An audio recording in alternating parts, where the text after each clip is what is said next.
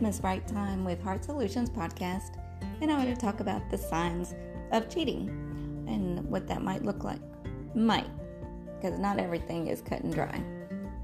So, somebody might be protective of their electronic devices. They um, had given you access, now they don't. They turn off their location on their phones. They, um, let's see what else. They're inconsistent with their explanations. They, their friends are starting to maybe avoid you or dislike you because maybe they know things that you don't about, you know, their friend. Um, so they, they might act uncomfortable around you. Um, you might see some extra in, interesting or inconsistent spending.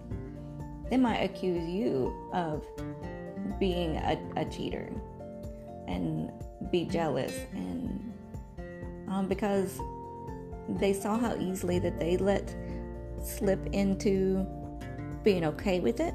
And they think wow everybody must be me. Everybody must think like me. And this is the world i create. So therefore mm, you would do the same thing because i do this. And so they they look at you like you're weak and you aren't strong enough to hold up the monogamy and the, the closed circuit of your relationship. So they are acting as if you were them and that you would do the same thing as them. And so it kind of hurts them. So, how are they getting jealous at you about something that they are doing? So, um, and you, you're getting, you got hypercriticism. Are they finding fault with every single thing that you do or that they are just contrary. They're always taking the oppositional stance. They got to be the opposite of you. They argue you.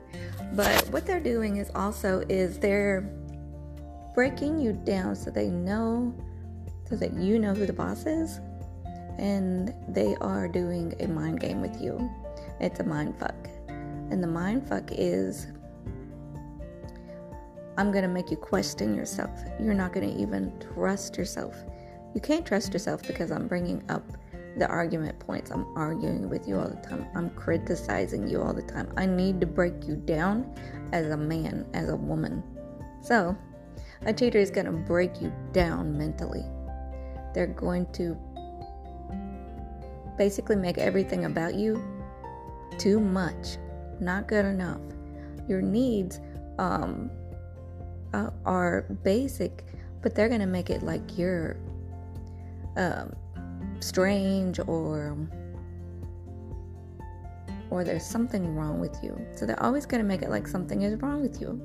So if you feel bad about yourself, but later on when um, they now come around and they might give you love or kind words, now they have the power to make you feel good about yourself. So if they can keep on pulling your string from your emotions, making you feel bad, and then turning around and making you feel glad, you might be getting a rush. You might be getting a um, twisted attention. And they might become apparent authority.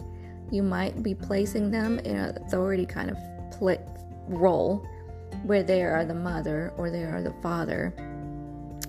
Uh, all the while, mother and father or that mother or father, depending on what sex you are, what orientation and relationship you are, they're going fucking someone else. And so now you kind of become um, your your wife's and her lover's child. That's gross and that's strange because you have diminished yourself to a childlike state where your upset and your happiness is directly connected to how and what the mood is of your spouse or your significant other. So, twisted. And, um, but you don't mind it. Some of you don't mind it because you're secure with it. You know what to expect. You've been with her for a while, you've been with him for a while. It's secure, it's known, and you're afraid of what other people will think. So, I might be wrong. You just have to tell me, or you tell yourself. So, but yeah, uh, hypercriticism. Let's see, next one. You think they're cheating but don't know why. you know, your gut tells you a lot. Don't don't deny it. The body doesn't lie to you.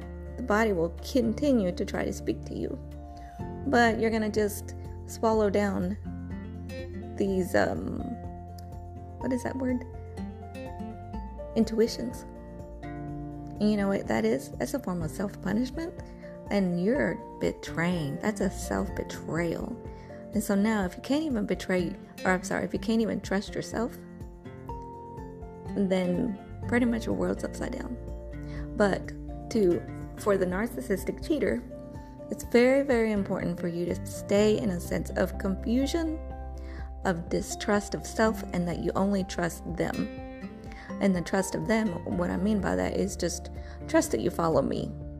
It, uh, the, your narcissistic cheater partner might say, uh, trust in my mood, trust that I'm to feel bad and be mean, and I'm to hide, and I'm to be uh, untrustworthy, and I'm to blame it on you, and you will. Hold on. I'm to blame it on you, and you will distrust yourself, but I am to also be in charge of your happy. And so I'm going to elevate you, and you will feel good when I take you out from the pit of the sadness and the confusion and the horror feelings I caused you to go into. I will elevate you.